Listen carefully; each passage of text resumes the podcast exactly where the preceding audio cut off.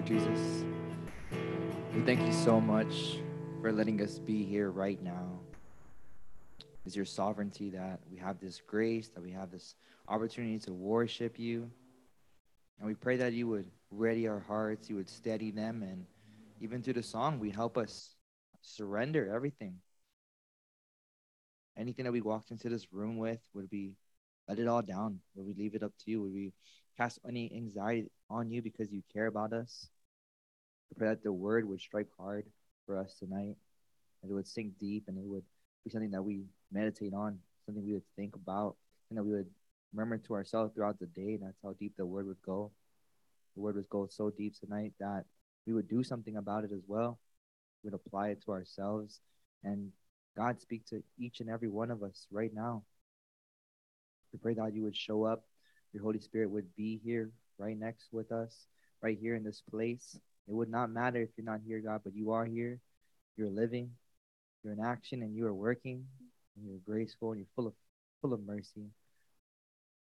So God, even now, through worship and through just worship and glorifying you through your study of your word, um, we pray that you would bless the word tonight, bless the people that got to come. And thank you so much for this time. Would you be with Chris as he shares the word? And God, thank all for your glory. In the name of Jesus Christ. Amen. Tonight's scriptures will be in Acts 26, 1 to 11. And the word of God goes So Agrippa said to Paul, oh, I'm starting now. So, so Agrippa said to Paul, "You have permission to speak for for yourself." Then Paul stretched out his hand and made his defense. I consider myself fortunate that it is before you, King Agrippa.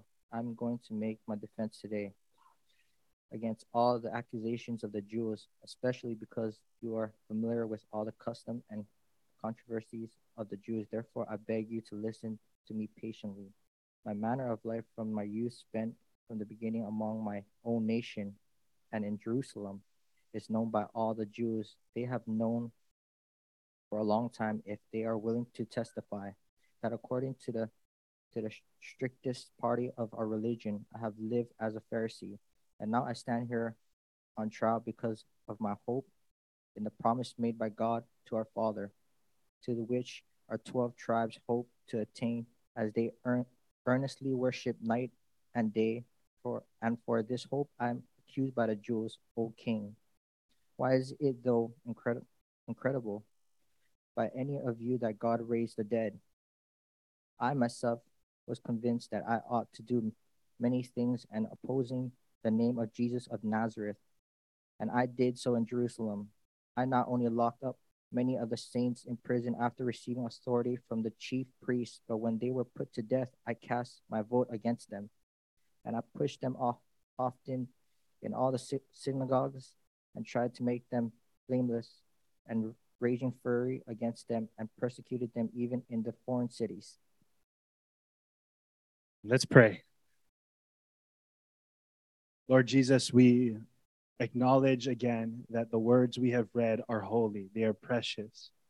And the, the tension and the struggle is uh, now in our faith to really receive it, um, to want to interact with the Bible in a way where we believe that there's good stuff in these 11 verses. We, we pray for a lot of faith, Lord. We pray for a lot of anointing of the imagination. We pray uh, that you, Holy Spirit, would illuminate the heart and mind uh, the Bible for our hearts and minds in such a way that we are moved and we are fired up and we are filled and we are sent.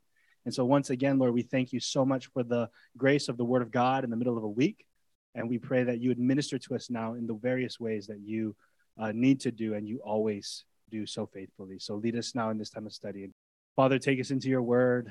We love you. Let us be men and women who delight in the law of the Lord be with us now in Christ. Amen.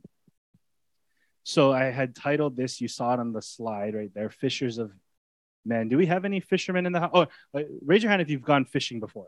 Gone fishing. Okay, keep keep your hand up. That's that's awesome. That's like the Isaiah, come on, join the party. Have you gone fishing? Participation. They ask people online. No, no, no. um, if you've got, keep your hands up. because it's like everybody. Uh, if you've gone fishing and consider yourself a fisherman, keep it up. Cami. Cami's a fisherwoman. And Leo. Okay. Um, you put your hands down. Um, the first time I ever went fishing was freshman year. McKinley, one of the four schools I went to. PE, because McKinley was across the street from Ala Moana Beach Park. And we took our bamboos and our string and our hooks and our King's Hawaiian bread. We walked across the street as a class and we pinched the bread on the hook and we cast it out and all the tilapia is just choo choo choo choo choo choo and then um you know you get a bite here or there and you see kind of some of the Kolohe guys like they get a bite and they're like yeah yeah yeah yeah you swinging the fish around um, but that's my first time ever going fishing and um, you know it wasn't I don't know if you'd count that real fishing but I mean we were we were fishing and uh, it wasn't as easy as it looked right it, it seems so simple like a pole and a string and a hook and bait and you, you'll get a grab and it, it just I remember freshman year feeling like I hate fishing. This is hard. like, this is not as easy as it looked. Um, I I never got into casting or pole fishing, but the closest thing next that I did get into was spearfishing. Um, I know I spearfish. I, that's probably why Kaleo left his hand up, right? Not because of casting, right?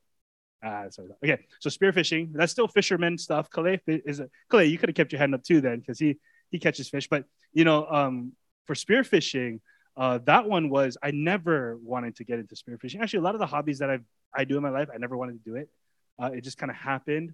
Uh, my friend said you got to, and I said I don't want to, and I went on a, a fishing trip, a spearfishing trip, and I was the driver. I just dropped them off, and I go to the beach house and chill out all day, and and pick them up at the end of the night. And then the last day of the trip, they said you have to suit up, and they just put a suit on me, they put fins on me, and I jumped in the water with a three prong. And by the end of the day, I was hooked. I loved it, but it was still super hard. Um, it took months of training, preparation. It took a lot of practice, a ton of practice. And here's another thing a ton of patience for me until I finally caught my first legit fish, like a real fish that I caught on purpose. And it was the fish I wanted and I was hoping for, and I got it. Um, it took a lot of practice and it took a lot of time. But something about fishing as well is it, it takes requires a lot of skill, requires a lot of practice, it requires a lot of patience, but it does require learning from people who know what they're doing. I think in middle school or high school at McKinley, the reason why a bunch of us couldn't catch was because none of us were fishermen. And, and I think our PE teacher sure was not because they just kind of sat in the shade while we were all like, we, we had guys like slapping the water and just trying to throw things in there. But you know, we could have tried all day and been as patient as we want, but we didn't have someone to follow. You know what I mean? Now, I was fortunate when I got into spearfishing, I had a bunch of friends that I could follow, that I could learn from. Um, Matthew 4, verse 19, before this, Jesus starts his ministry, he starts preaching the gospel. And then finally, in verse 14, when he starts to call his disciples, listen to this. He says this in verse 19. He said to them, Follow me, and I'll make you. And here's the illustrative he work he uses. I'll make you fishers of men. These two guys he's calling, they're fishermen. They're getting ready for cast their nets. And he goes, Hey boys, hey, follow me. And I'll teach you how to I'll make you a fisherman. It's just interesting that Jesus uses those words and that illustration when it comes to Christian living or discipleship. Um, and then Paul later in 1 Corinthians 11 1, he says, Hey, follow me as I follow Christ. Imitate me as I imitate Christ. And one thing I want to mention to us is if you're really following Christ, if you're really following, Jesus says in, old, in, in his words in Matthew 4 if you follow me, I will make you a fisher of men. Now, just hear those words. There's so much in there. Not if you go to a workshop, not if you go to a conference, not if you go to seminary, not if you go to a church and take a class, you'll be a fisher. But no, just you follow me. You're with me. You know me. Come to me. You have a relationship with me. You're, you're a Christian. You follow me. And here's the, the spillover effect if you follow me, you're going to get made. I'm going to make you. I'm not going to just show you how. I'm going to make you. This is who you are. You're a fisher of men. Like you become a person that fishes for men, not to prey on people and take advantage of people. No, you want souls to know Jesus. You, you're a fisher of men. You want people to come to the kingdom. This is all in the context of Jesus beginning his ministry of preaching the gospel. And something that I love, because Paul, as we've studied Paul's life, this guy really is following Jesus. And you know what he also is doing? He's a fisher of he's a fisher of man. And the way in which, if you study Paul's life closely, that's why I want to go slow, because that's what we're doing. I want us to look at Paul and imitate him. But remember this he's imitating Christ. He's following Jesus, literally. And Jesus is making Paul a fisher of men. And the way Paul fishes for men is incredible. That's why I was like, dude, we got to go through this thing slow. And this is not the first time we see Paul in action. But this one in particular, there is just so much stuff that Luke kind of hacks in on Paul's witness right now that I just feel like, man, this is a stellar example. If you are a follower of Christ tonight, if you are a Christian, and you are struggling or maybe not even caring about the salvation of the lost and you're not doing anything about it, I hope and pray tonight this puts a little fire under your okole. Because if you are a follower of Christ, if we are followers, we are, we get made fishers of men. We want to be evangelists. We, we, re, we actually do want to open our mouths, interact with people in such a way that they hear our message. And like what Brian was saying, well, please, in our hearts, we're like, please hear this. Please patiently hear this. And we'll do it in a way that is seasoned with grace and salt. And by the grace of God, by the grace of God, we'll catch some fish. Or we'll see people come to self saving faith. I mean, fishers of men. I don't know if you've you know we've been going through Acts and there's a lot of things we've been learning about our identity as children of God. We're citizens, we're soldiers, we're saints. Um, we are ambassadors in chains. But tonight I want to reflect on this. You know what you are? You're a fisher of men. You're a fisher of men. And man anthropos, that's men and women. It's not just guys, it's just people. So, this is what we're going to do as we walk through this, we're going to glean from this fisher of men. If you want to put it like this, we're going spearfishing with Paul. And we're going to hop in the water with him. And we're going to watch what he does. We're going to watch how he swims. We're going to watch how he stalks. We're going to watch how he dives. We're going to watch how he catches. We're going to watch how he casts the net. Again, Jesus is the one doing all the catching. He's the one doing all the saving. But he calls us like he called the disciples and said, Hey, follow me. And I'll make you a fisher of men. So, this is big now, guys, because you guys know people that I don't know. You and I interact with people that we don't know.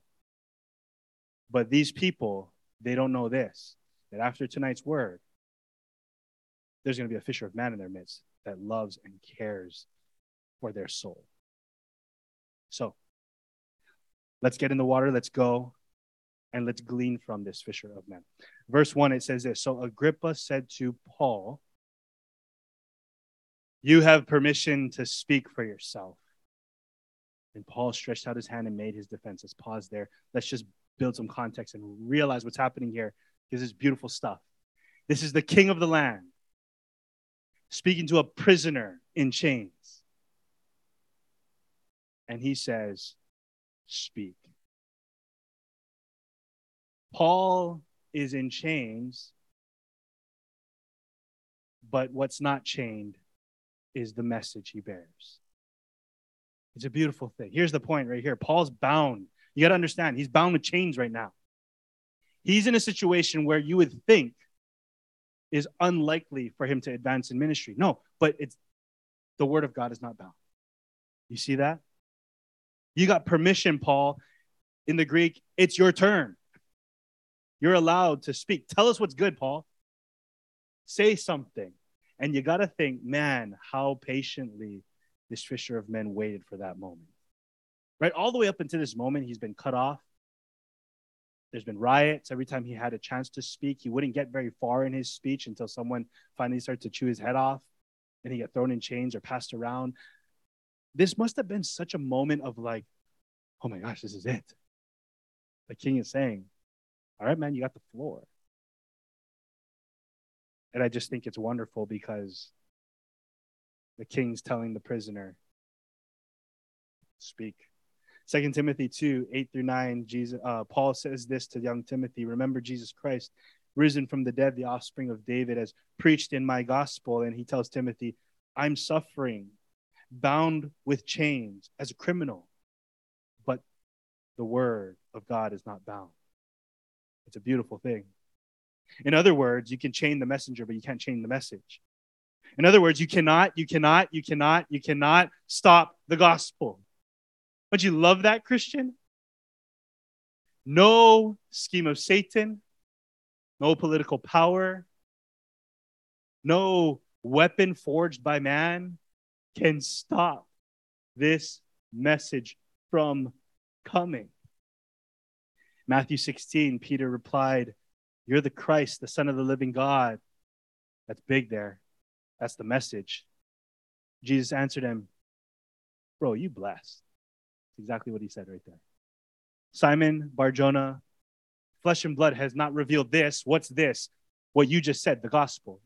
I'm the Christ, the Son of the living God. I'm the Messiah. Remember, this is why Paul is on trial, because this is what he believes.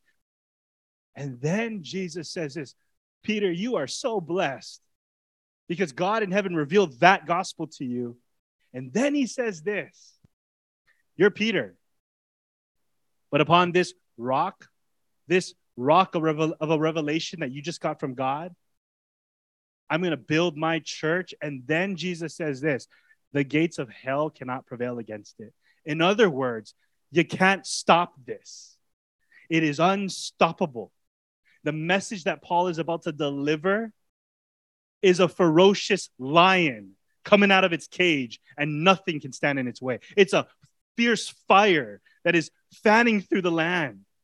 And that is a word of encouragement for a believer tonight because if you got that gospel in your heart, in your DNA, that's what you believe and breathe in, know this nobody can stop it. Nobody can stop it. And I wonder if in that moment, like what Tani was doing when she was sitting in the seats of the Jews, the Jews didn't want Paul to speak it anymore. And then now there's this huge, huge audience. And they're sitting there like, oh, just kill him, or we didn't get to lynch him or hush him up. And then the king says, Paul, speak. I imagine the Jews being like, no, you're right, like just inwardly, because they were trying so hard to stop it. But here's the thing with God, you can't stop it. You can't stop him, you can't stop his word. And I love this stuff. It is good, good stuff. So Agrippa gives Paul the floor. And as we listen to Paul speak, let's get some tips from this fisher of men. Verse 2, he says, Look at how Paul does this. I consider myself fortunate. Makarios. I am blessed. I am favored. I am stoked. Now he says that it is before you, King Agrippa. Now let's let's read a little bit more and then we'll come back to that. I'm going to make my defense today against all the accusations of the Jews Verse 3 especially because you, king, are familiar with all the customs and the controversies of the Jews. Let's rewind the tape a little bit, but look at this. I consider myself fortunate before you. Do you realize who he's talking to right now? The history of the Herods is a horrific history. Let's just put this in its better mood right now. Herod the Great attempted assassination on baby Jesus. Remember that? Herod Antipas um, he beheaded John the Baptist. Herod Agrippa first, he ran James through with a sword. Herod Agrippa second, this is the guy who he's talking to. So you got to think, can you imagine being before someone like that? And he's no better than his his fathers and his uh, the, the guys before him. Like I want you to imagine the mood. Like imagine being before someone like a Hitler. Like literally someone like that bad. And he has a history and a heritage of a whole montage of guys that are just like, we're so anti righteousness and truth and Jesus. And he's standing up over him. And Paul looks up at him and he knows, I know, like, Berniki, your, your sister, there's, you're probably in an incest relationship. He, he knows all this baggage on this guy that he's speaking to. Come on, honestly, if you were there, if I was there, don't you think you would, how would you talk to such a guy? How would you feel? Like, if a guy like that says, okay, hey, Chris, so what? Tell me what's up. you ready? You know, there would be this sense of a temptation to kind of have this condescending nuance to your language, right? And then what is what comes out of Paul's mouth? This amazing fisher of men. He says, with respect, I consider myself fortunate to be before you, King Agrippa. Oh my gosh. That is not such a meek introduction, is not. You know, the Jews in the house, they don't like King Agrippa. The governor, Festus, them, they don't like King Agrippa. They're probably just playing politics like, yeah, sure, we can be friends, but I don't really think they care about the king. You read Josephus' stuff and the reputation of King Agrippa, people only feared him because he, he was in charge, but nobody respected him. So, Paul to speak like this, guys, this is big stuff. Here's the thing I want us to see though, because he is fortunate and he's not just he's not just saying that. Paul's not lying. He's not buttering up the king. But look at what he says. He says, This is why I'm, I feel fortunate because you're familiar with all the customs and the controversies. Like, okay, I'm going to give you, I'm going to say something to you, King, and, and you're going to be able to hear this. Like, I really believe you can. And here's why I also think Paul feels himself fortunate is remember, he's a fisher of men. He actually cares. He cares about the king. He cares about this horrific ruler, this, this very dark and twisted political ruler over him. He cares. There's no, Paul is not like Felix and Festus guys who are just trying to flatter him. But here's the first point of as fishers of men, we are to be gracious with our words. Guys, we got to learn how to do that. You want to be a fisher of men? You got to learn how to be gracious with your words, regardless of who you're speaking to. Don't be all gracious and kind with your words to someone that's you respect, someone who else is also a believer. But then what happens when you're in the presence of someone that's super duper worldly and super duper arrogant and thinks himself to be better than you? Or she thinks herself to be better than you. How do we speak to them? Here's Paul's counsel. He writes to the Colossian church in chapter 4, verse 2 to 6. He says, Continue steadfastly in prayer being watchful in it with thanksgiving. At the same time, pray for us. And here's what we're praying for that God would open a door for us for the word to declare the mystery of Christ. And on account which which I'm in prison. You see that? Paul's a fisher of man, man. He's all like, just pray for a door. But then he gives them some wisdom and insight. He says, Pray this. This is how you can pray for me that I make it clear, which is how I ought to speak, and that I walk in wisdom with outsiders, making the best use of the time. Let your speech be gracious. You see that? Colossians 4. Seasoned with salt, so that you may know how you ought to answer each person. Paul is so good at this. He knows his audience. He's talking to the king of the Jews right now. But rewind the tape. Remember back in Acts 17 when he was at Mars Hill? in the the really like kind of intellectual philosophical area all the gentiles do you remember how he spoke to them seasoned with grace and salt he didn't his first thing out of his mouth when he got finally put up in the on the hill wasn't like oh y'all idolaters you guys are messed up that's not how he starts his address he says ah, you know what i noticed you guys are really religious here Like you guys really have this reverence and respect of some sort of higher power. And you know, I was walking up here and I noticed there's this altar, and it on it it said, "There's an to an unknown God." That's that's cool. That's crazy. I mean, it's kind of crazy because I, I I know God. I know His name. Actually, you want to know His name? You see how Paul seasons his words when he speaks to the outsider, to the non-believer. And right now with with with King Agrippa, he finds that natural point of contact like hey we're jewish. You, you know our customs and stuff. And i'm so glad we're talking king. I'm so fortunate because uh, because you know how you know what i'm talking about. And that's how he begins. It's just an amazing thing. I think as fishers of men guys we stumble on this really bad we we engage and interact with people and right off of the surface you, you're looking at the person and you see what they wear, you see how they dress, you see how they talk, and we're so quick to form all these opinions and all these, uh, you know, presumptions about them, and and and then when we interact and say something, it's not seasoned with salt, it's not gracious. And even if we're trying to get in there, and we want, you know, if you really assess yourself and think about it, is our words seasoned with salt? Is it filled with grace. And if it's not, there's a deeper problem there. Maybe we need to go back to Matthew 4, and maybe you're not following Jesus as you think you are, because Jesus says, if you follow me, I'm going to make you a fisher. I'll make you a good one. Time with me, and you'll know how to spend time with people.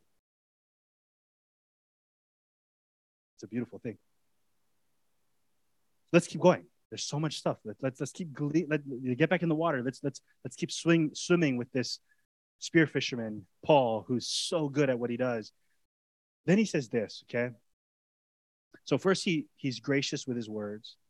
He speaks to this tyrant in such a true and respectable way, and then he says, "Therefore, I beg you, deomai, I want I long, I desire, I pray earnestly. That's the, that's the word deomai. I'm begging. I really want what? You to listen. Akuo, to hear me out. Consider what I'm saying. I want you to actually understand this. Are you ready, King? And then he says, I'm begging you, hear this patiently. Why would Paul say that? Because what he has to share, he's not trying to just give this little quick little quick little gospel presentation. Throw this flyer in his face, this track. He's like, okay, what I'm going to say, it's going to take some time. But here's the first thing I want you to see. By him begging for him to hear him out, that tells us this guy cares. He cares. Here's the second point. As fishers of men, we must have a heart for the hearer. We must have a heart for the hearer. Our words must be seasoned with grace and salt, but we must have a heart for the hearer. It says this in Matthew 9, verse 35 to 38. Remember, Paul is imitating Jesus. He's following Jesus and he's living like him. But look at Jesus doing it. Verse 35 says, Jesus went through all the cities and villages teaching in the synagogues, proclaiming the gospel of the kingdom of God. You see that? He's sending out the message, but he's not just speaking. Jesus is not just some itinerant preacher. This is what he's doing. He's healing every disease and every affliction.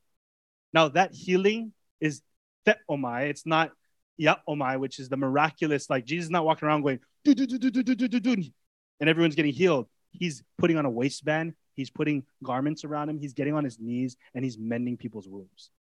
That's a different picture. He's giving of himself physically.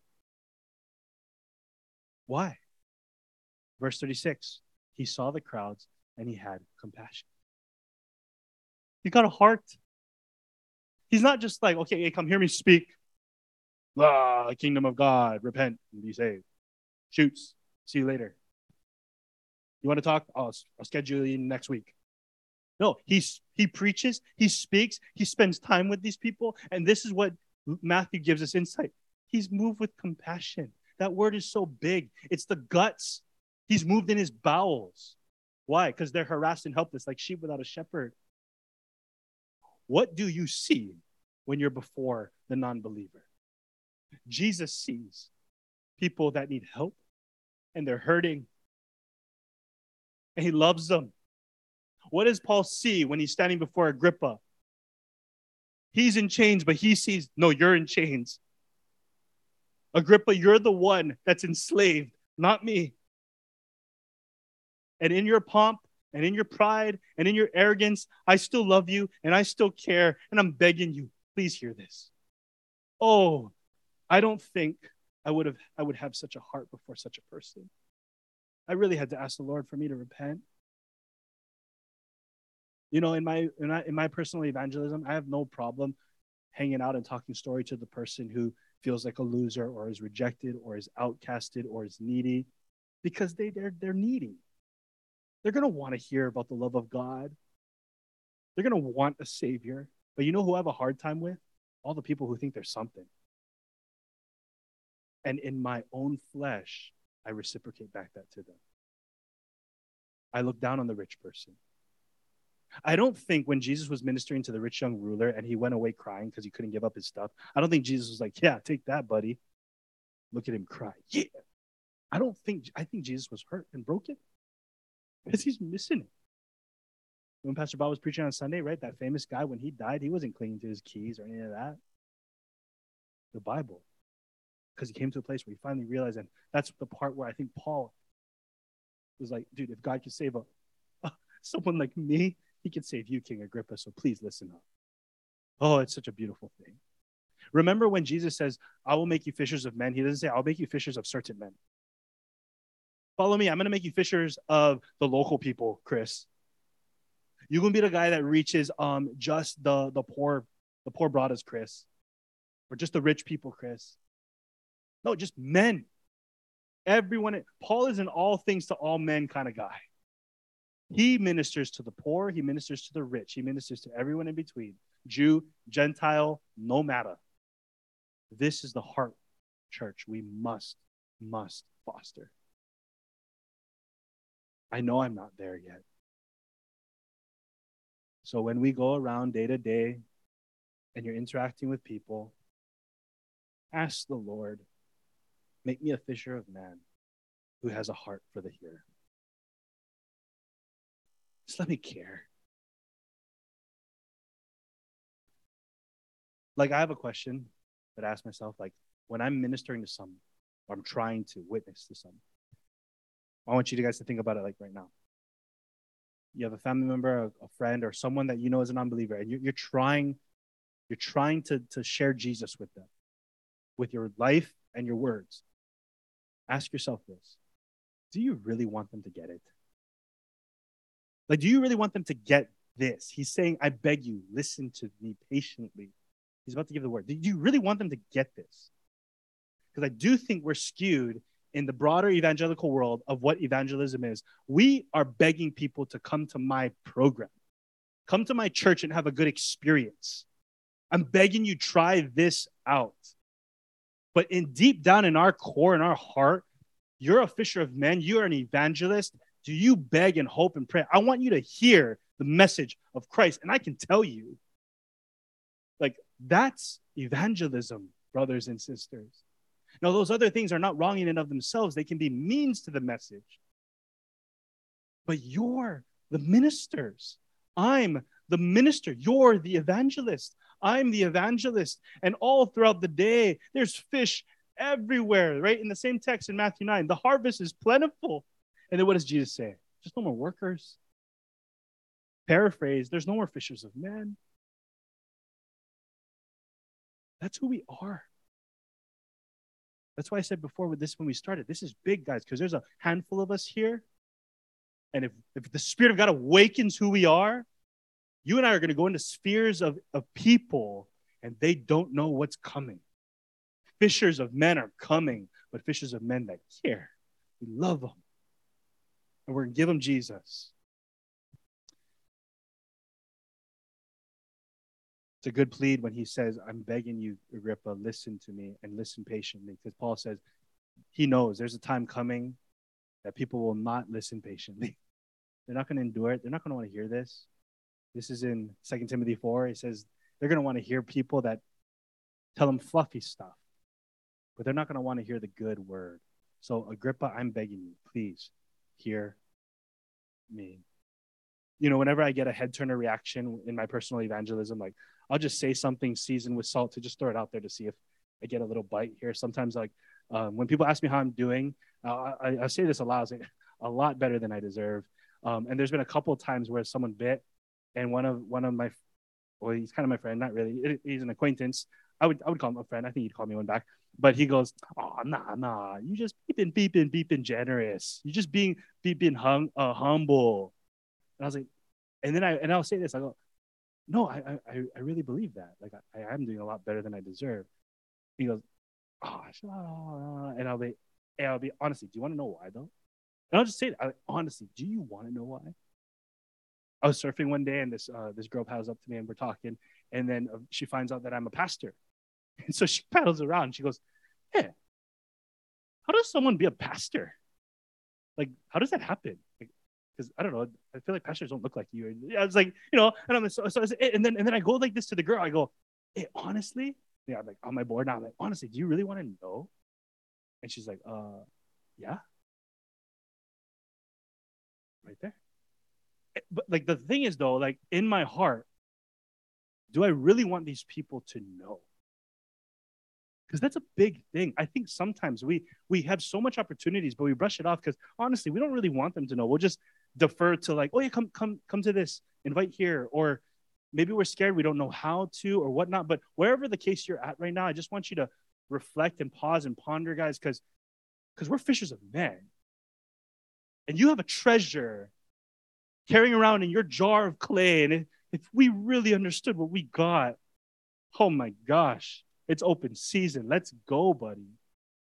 Do you realize what we have in the gospel of Jesus Christ? Do you realize it to the place where you're like what Brian brought up in observation? You're walking around begging people. Please consider this. That's our heartbeat. Is that our heartbeat? And if not, brothers and sisters, if we're not fishers of men that have a heart, then perhaps we rewind and go back to Matthew 4. Are you following him? Maybe we're not following him as we think we are. verse 4, it says this My manner of life from my youth, spent from the beginning among my own nation. He's continuing on his defense. Um, is known by all the Jews and for a long time. And then he says, You know, I'm according to the strictest party of our religion, and I've lived as a Pharisee. I'm standing on here on trial because of my hope and the promise made by God, our fathers. And here's big things to note here. And so he's he's first starting to talk about, I am a Pharisee and I'm a strict one, meaning like I'm like top notch Pharisee. That's key to note. He's talking to who? The Jews.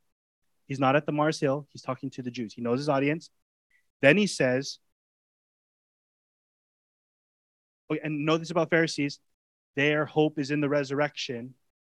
And he says, I'm standing on trial because of my hope. Yeah? So he's like, I'm a real Pharisee. I'm legit. I hope in the resurrection. This is why I'm on trial. This is promise made by God, our fathers. Christian pointed out in observation time. Look at look at how he says, our fathers, Abraham, Isaac, and Jacob, our 12 tribes, that's Israel, our 12 tribes, that hope. As they earnestly worship day and night, this hope. Why is it incredible that you think that God raises the dead? Here, here, this is what I'm trying to help us see. This is what Paul is trying to do. He's trying to make it clear I have this hope. You have this hope. We have the same hope, King Agrippa. You have this zeal to worship. I have this zeal. We have this zeal. And what he's building up towards in the resurrection, he doesn't say it in our text tonight. We're going to stop at 11. But he's building up for verse 22 and 23. Let's do a little fast forward sneak peek to our next episode next week. Okay, it's not a spoiler. This is just like, look at it. It's good. Um, verse 22, this is what he's building up for. I stand here testifying both to small and great, saying nothing but what the prophets and Moses said would come to pass that the Christ must suffer, and that by being the first to rise from the dead, he would proclaim light both to the people and to the Gentiles. That's the big, like, boom moment. And but he's building up to there. All right. He's building up in his speech. And so what I want us to see though is he's a careful craftsman with his words and he knows his audience is at odds with him, but he's trying to build that bridge and bring them in and he's connecting the dots and he's he's building he's he's getting ready to cast his net and the way he's doing it is he's bringing them to the cross. He's bringing them to Christ. He's he's bringing them to verse 22. Here's the point though as fishers of men, we must prepare to cast the net by bringing the hearer to the cross of Christ. He's not getting there yet, just yet. All right? He doesn't just come blazing out of the gate saying, Jesus the Christ, Son of the living God, repent, believe right now. He doesn't just come out like that, right? Seasons his words. He, he, he, shows this person he cares about this person. And now he's trying to connect the dots and build his case and get to the place where he can talk about Christ. But that's something I think we lack in our personal evangelism as fishers of men. Sometimes we just cruise with people and we just season with grace and salt and salt and pepper and salt, salt, salt and salt and salt, salt, and we just never really kind of get to a place of biting any, like like, like getting them in. We, we'll, we'll put a lot of work into building this nice bridge, and you know, I have this surfer friend, I have this this this this this Starbucks friend, or I have you know, and, and you have this nice bridge, and you're you're friends, and they welcome you, and you talk all the time. But what you never do is you never cross the bridge. You know what I'm talking about? We just don't get there. Paul is building it, but he's gonna get there. We're gonna get there next week. But I want us to see that as a fisher of men, we need to pray and ask God for wisdom. Like, get ready to cast your net. Like, like you want to cast the net, right? Like you want to get to the cross, right? You want to get to the to Christ because you're a fisher of men and you believe that there's only one name under heaven by which all men are saved, and it's Jesus. It's not your name. I thought to myself, for those who consider Chris Morales a friend of theirs and they don't know Jesus, I would hate to think that one day they would say, You never said nothing to me. You never told me about Jesus. You never told me about what he's done. You know, you didn't even nothing. You shot me an invite to church, maybe that's it, but why didn't you just tell me? Can you imagine that? At the end of all this?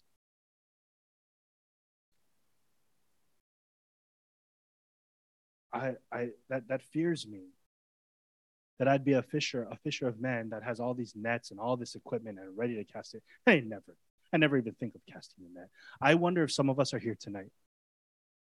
Like you do have a heart for the person you're praying for. You do care about your your your brother, your sister, your mom, your dad, your coworker, your friend, your neighbor.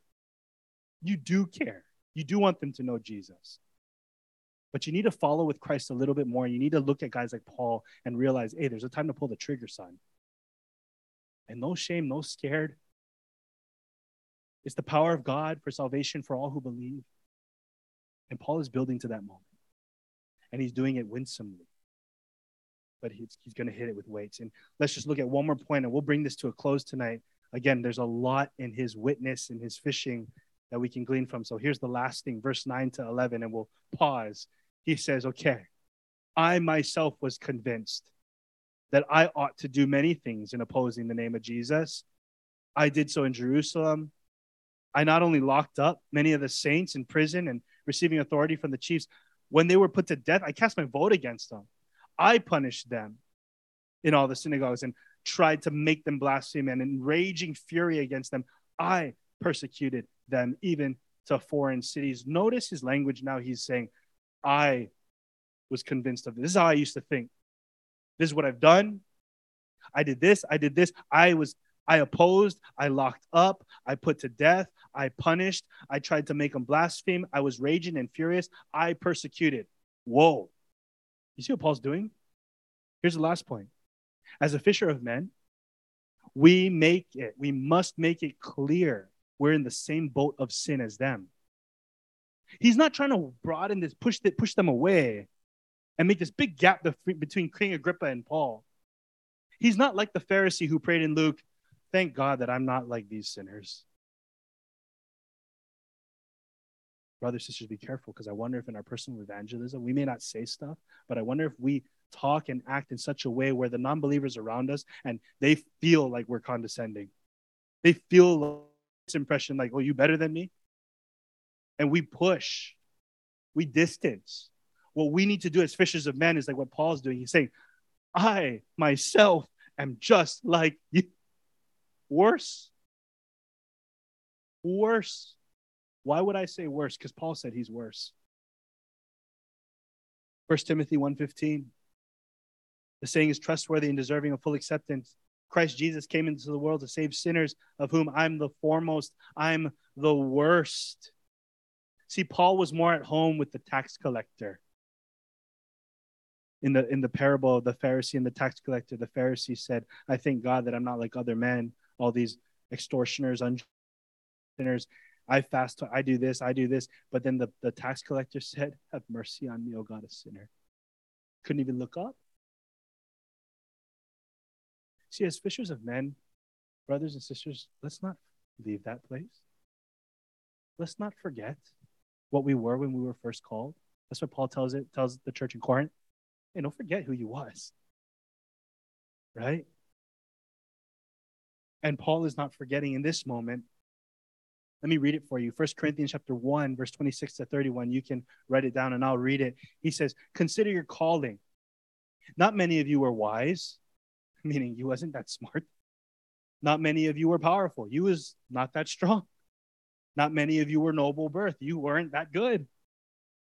But here's what you were God chose the foolish in the world to shame the wise. God chose the weak in the world to shame the strong. God chose the, what is low and despised in the world, even the things that are not, to bring to nothing the things that are. So no human being might boast in the presence of God. If anyone's going to boast, boast in the Lord. Not many of you are wise, not many powerful, not many noble. You were nothings and nobodies when God came and found you. Here's the problem we forget. And then when we leave these walls, and because we have these righteous robes, somewhere along the line, we forget grace. We walk out of it and leave it as if we, and we build up this self righteousness. And when we interact with non believers, we care. And we don't look at them with compassion in our eyes. You look at them and we look at them and we scoff and we scorn and we judge and we're, we're so quick to critique. We need to beg for repentance and ask the Lord, rip that pride out of us. Put in us a renewed compassion and concern for the lost, for the religious lost people the Spirit of God need to kick my cole this week, and I'm glad He does every single time. I was exposed to how much heartlessness was in Chris Morales for the people who are on their way to hell right around. And when you get on your knees and beg the Lord of Lords, change my heart, oh God, He does, church. Remember who you are. You're a fisher of men. You care about your family.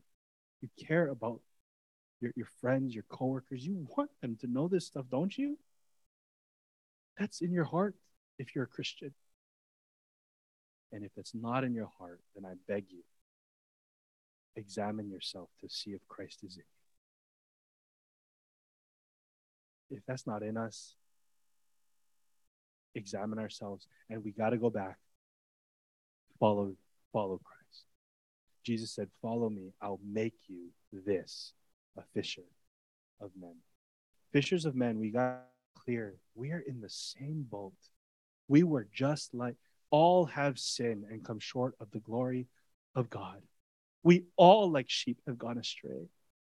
So there will never be a moment in my life existence, regardless of how close and, and, and clean I can come to Christ, because I can by the by the power of of the cross. I can and I am and I want more, but there will never be a place where I'll ever in my heart look at another sinner and another non believer around me and think that I'm better. As if I've earned this and you did not. King Agrippa, I'm in chains, but you are in chains, man. And I'm begging you to hear me out. I care. I love you. So listen up. And next week, we're going to hear him deliver. This is all the introduction. But what I hope for us to see, this is Fishers of Men, part one. Man, isn't he awesome? And remember this even though we read on and it doesn't appear that King Agrippa comes to the faith, he doesn't. That wasn't a failure. Guys, faithfulness is our success. Remember that. You could be the best fisher of men and, like Jeremiah, have slim to none converts. Don't hang your head. And don't get sloppy. Don't let our evangelism just be like, there you go. Track, track, track, track, track, track, track. Come church if like, shoots. Don't be like that in our hearts. We must not. Don't don't let our evangelism become a quota. Like, all right, I guess I just should say something about Jesus today. If that's our hearts, come back to following Christ. That's the that's the reset button. Because when you spend time with Jesus, you can't help it. You care about everyone. And you want them to hear this good news. So let's pray. Let's let's pause. Let's really we're to close in a song to solidify these things. But right now, um, I'll ask you, let's do this in Matthew 4. First, the first minute of prayer, re, re realign your heart to follow Christ. All right? Remember, he doesn't say, go take a go take a class or this or that. Those things can be helpful, but that's not what makes you a fisher of men. What makes a fisher of men is they're following Jesus. So realign your heart, come back, repent. If you feel like you've been drifting, if you're just like bogged in your sin this evening, if if, if your affections with Christ is just dry and stale, you, you you know, personal evangelism, thinking of other people is just like the farthest thing. Um, or maybe you're doing it, but you're doing it mechanically. We start here. Follow him. Come to me. Come to me. Um, pray for Christ's heart for the world around you, um, people in your spheres of influence. The second thing is pray pray for Christ's heart to cast the net. Like like pray things like okay, like God, give me a heart to actually want to pull the trigger, cast the net. All right. And lastly, pray for Christ's presence. Like stay there. Keep me with you. Keep me coming to you. Because remember, he said, right? Go make disciples of all nations. I'm with you. When you're with him, you are a fishers of men, and you'll do it well and gloriously. Everyone you interact with may not come to the faith, but that's not yours and my job. You will be a faithful fishers of men. So you could use these um, these bullet points here to, to kind of guide your prayer right now. I'm gonna get ready for the song and leave some space for us to pray, but let's go to the Lord. Lord, as we reflect now, we take in your word, we pray that you'd fill us up. Remind us of who we are in Christ. Remind us that we have a mission here, God. No regrets. I don't want no regrets for my life, for my church's life, for our lives as individuals. We don't want to we don't want to come to their funeral and, and feel this, oh, why did I not do something? We don't want that.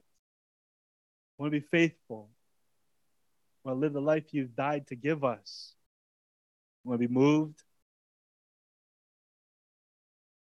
We want you to make us fishers of men. So please work with us, deal on, deal with us right now, Jesus.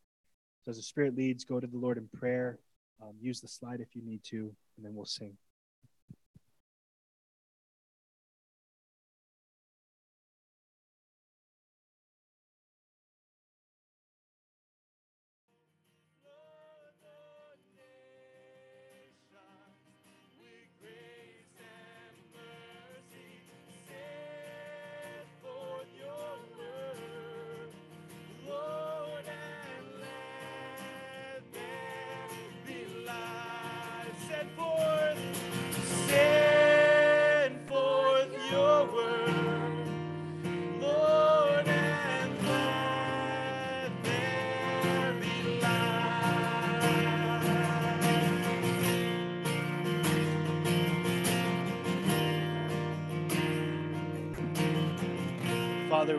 That you would fill us and send us and remind us of who we are in you. We are fishers of men. We are workers that need to be sent. So fill us up now and send us out and uh, help us to do it together. And we pray these things in Jesus' name. Amen. Right on. Uh, love you guys. Feel free to fellowship as long as you want. Cheers.